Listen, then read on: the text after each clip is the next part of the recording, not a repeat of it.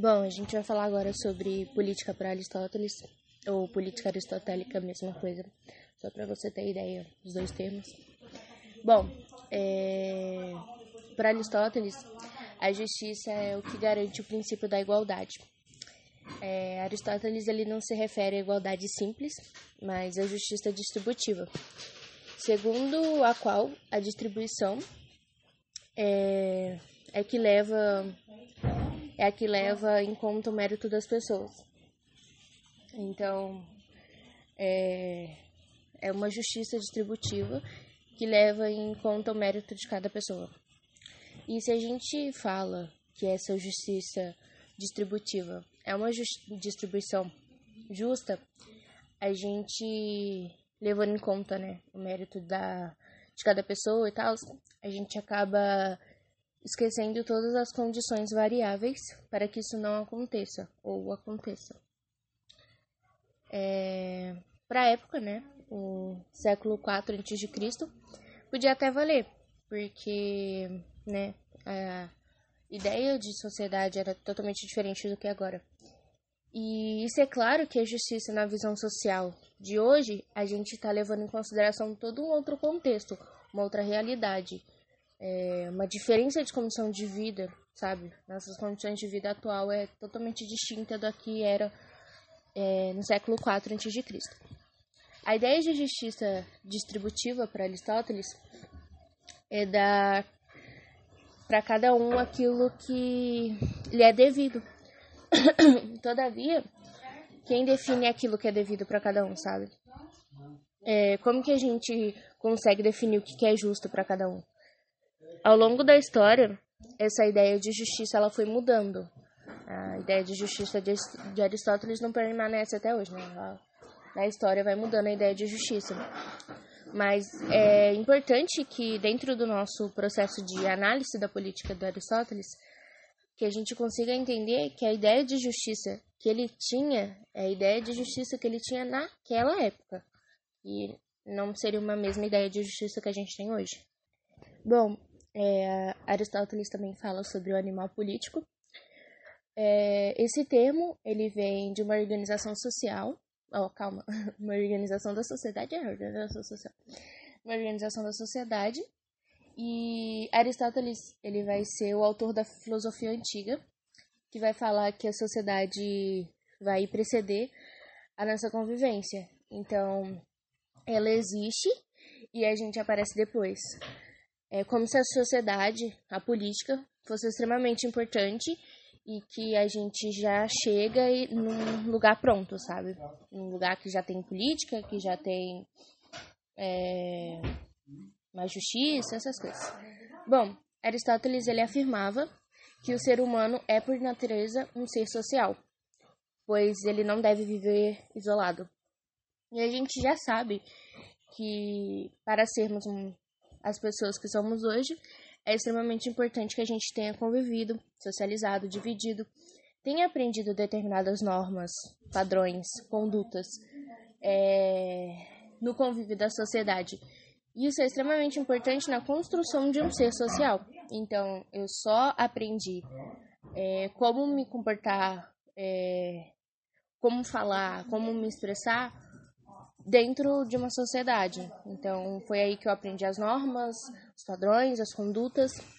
Bom, a organização social é adequada à natureza é a polis.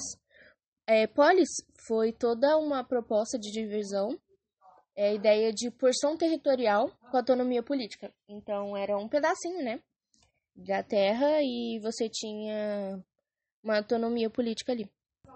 Por isso, o ser humano é um animal político, né? É zon politicão, politião, sei lá. Depois você dá uma olhada. Bom, e é um ser político, é um animal político envolvido nessa vida de polis, né? Bom, o que faz da gente diferente de outros animais é que a gente consegue ser entendido e entender. Somos dotados de razão, né? E isso que vai fazer com que a gente seja capaz de exercer uma política de manifestar nossa opinião. Dentro, de, dessa, dentro dessa visão inicial de política, ele vai falar que o homem ele deve buscar a ética. ele deve ser ético. No pensamento aristotélico, a ideia de política está extremamente entrelaçada com a ideia de ética. É, não existe a possibilidade de você querer exercer a política sem você ser ético. Você precisa, para você exercer uma política, você precisa ser ético. A ética é entendida como uma parte da política. A ética dirige-se ao bem individual enquanto a política.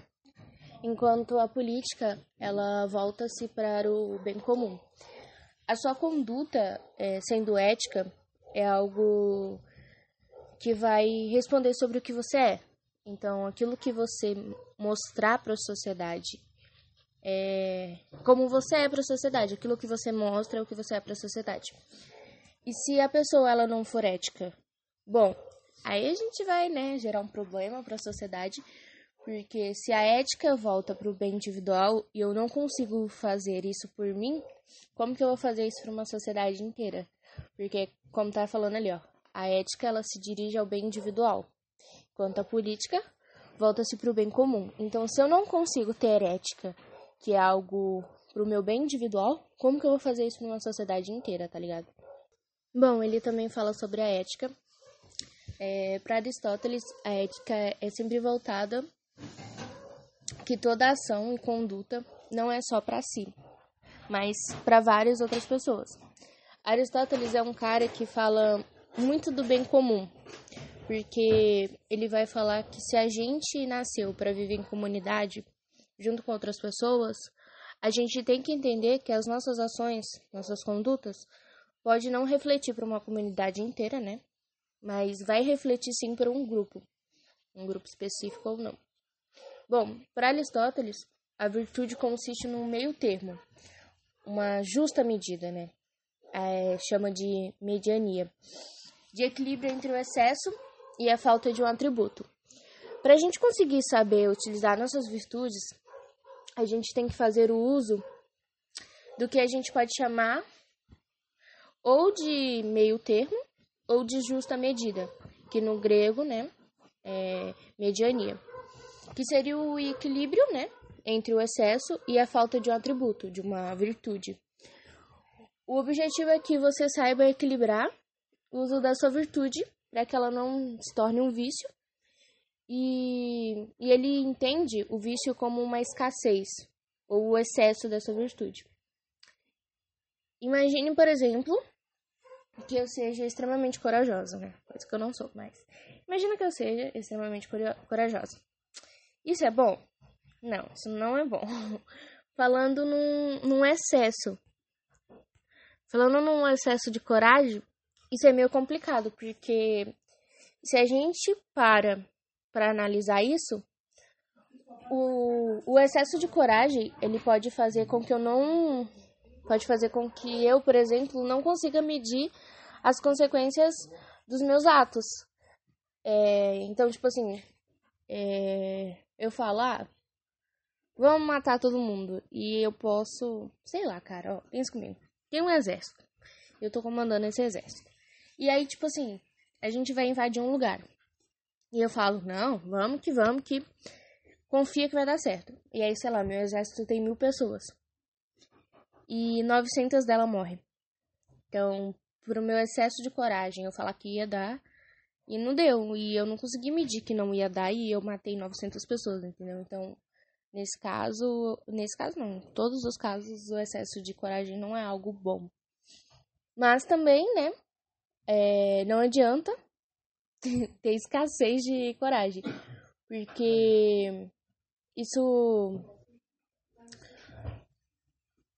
é, usando um exemplo de coragem, se eu tiver uma escassez dela, eu vou ficar pensando nas coisas que podem acontecer. Então, eu vou pensar nisso, isso, isso, e eu não vou agir num determinado contexto. E não agir é muito pior. Então, é por isso que a gente precisa usar isso com equilíbrio.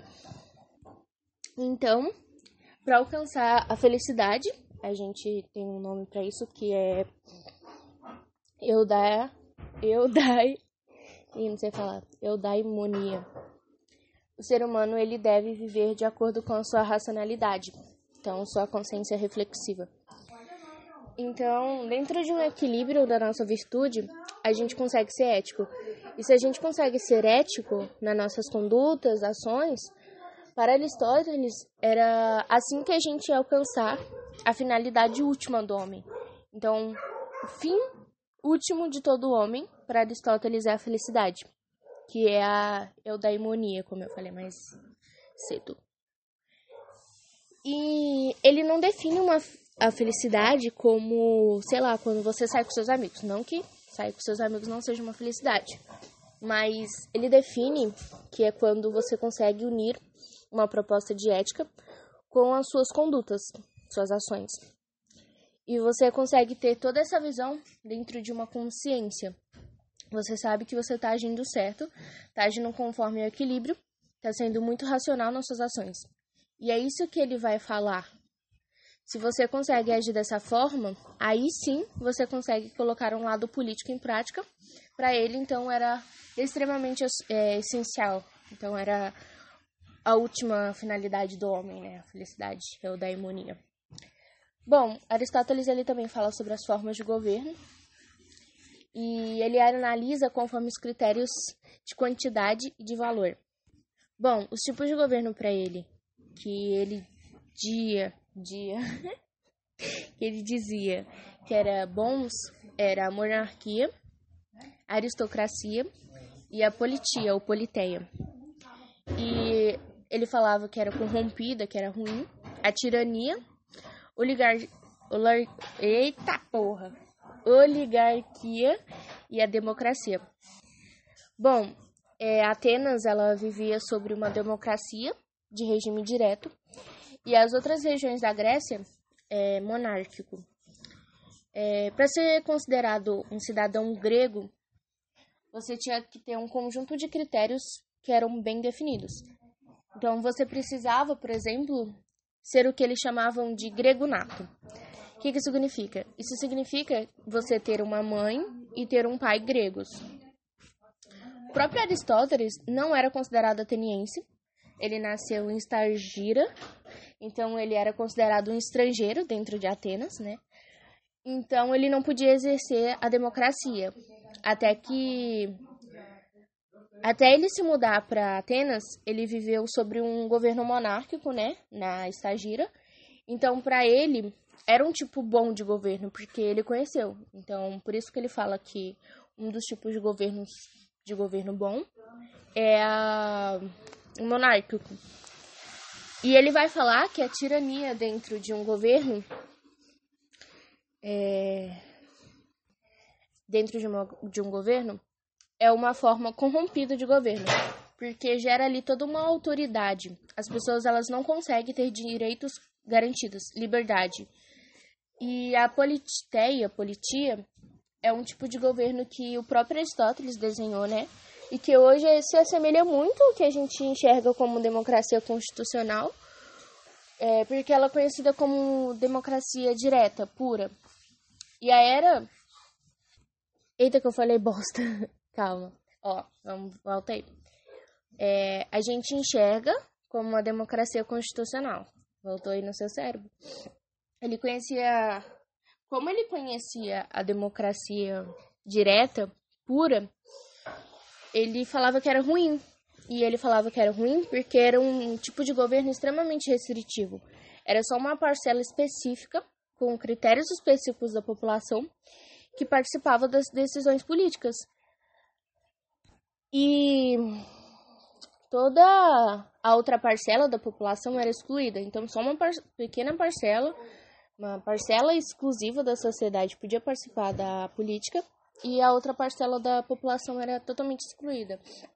Então, para ele, a politeia, politia, era o melhor tipo de governo, porque era um governo capaz de lidar com posições diferentes, com pessoas diferentes, de classes sociais diferentes e pensamentos distintos, né? E ele vai falar que a politia, a politeia, era um tipo de governo que foi desenhado por ele e que ia fazer sim um bem comum, ia pensar no bem de todos e não de um grupo específico como na democracia. Então ele criou um tipo de governo que depois ficou como, conhecido como democracia constitucional, como eu falei, e que é, ou democracia, né? Democracia constitucional democracia, que se assemelha muito ao, à proposta que a gente tem hoje. É... Bom, então dá, dá para entender porque ele não gostava de democracia, porque ele chegou em Atenas e ele era considerado um estrangeiro e ele não podia participar da política e ele era visto como um estrangeiro e ele não gostava desse tipo de governo restritivo. Ele que ele não sei, cara, ele não, não achava algo legal, sabe? Ele achava algo esquisito. Não era algo divertido, sabe? Excluir uma parte da, da população. Então, por isso que ele fala que a democracia não era legal. Bom, ele havia uma contraposição com Platão, porque o tipo de governo que o Platão defendia era muito restritivo, como eu acabei de falar, ele não gostava. Que tipo de é, governo Platão defendia? Platão defendia a sofocracia. Lembra o que é sofocracia? É o governo dos sábios, ou seja, os filósofos, que eram os sábios da época, era quem podia governar, era quem tinha capacidade para governar. E é um tipo de governo restritivo, porque não vai ser qualquer pessoa que vai poder governar, vai ser só os filósofos, então só uma sofocracia. E Aristóteles era contra, porque ele achava um tipo de governo restritivo meio esquisito, né? Para Aristóteles, se todo animal é dotado de política, ele é dotado de razão. Então todo mundo, todo homem é capaz de exercer uma política. E é isso. É... Só uma, uma informação a mais, se aparecer em, na prova, alguma coisa assim. É, demogagia é o lado ruim da democracia, que por sua vez é o lado ruim da politia ou politeia. Tudo bem? E é isso.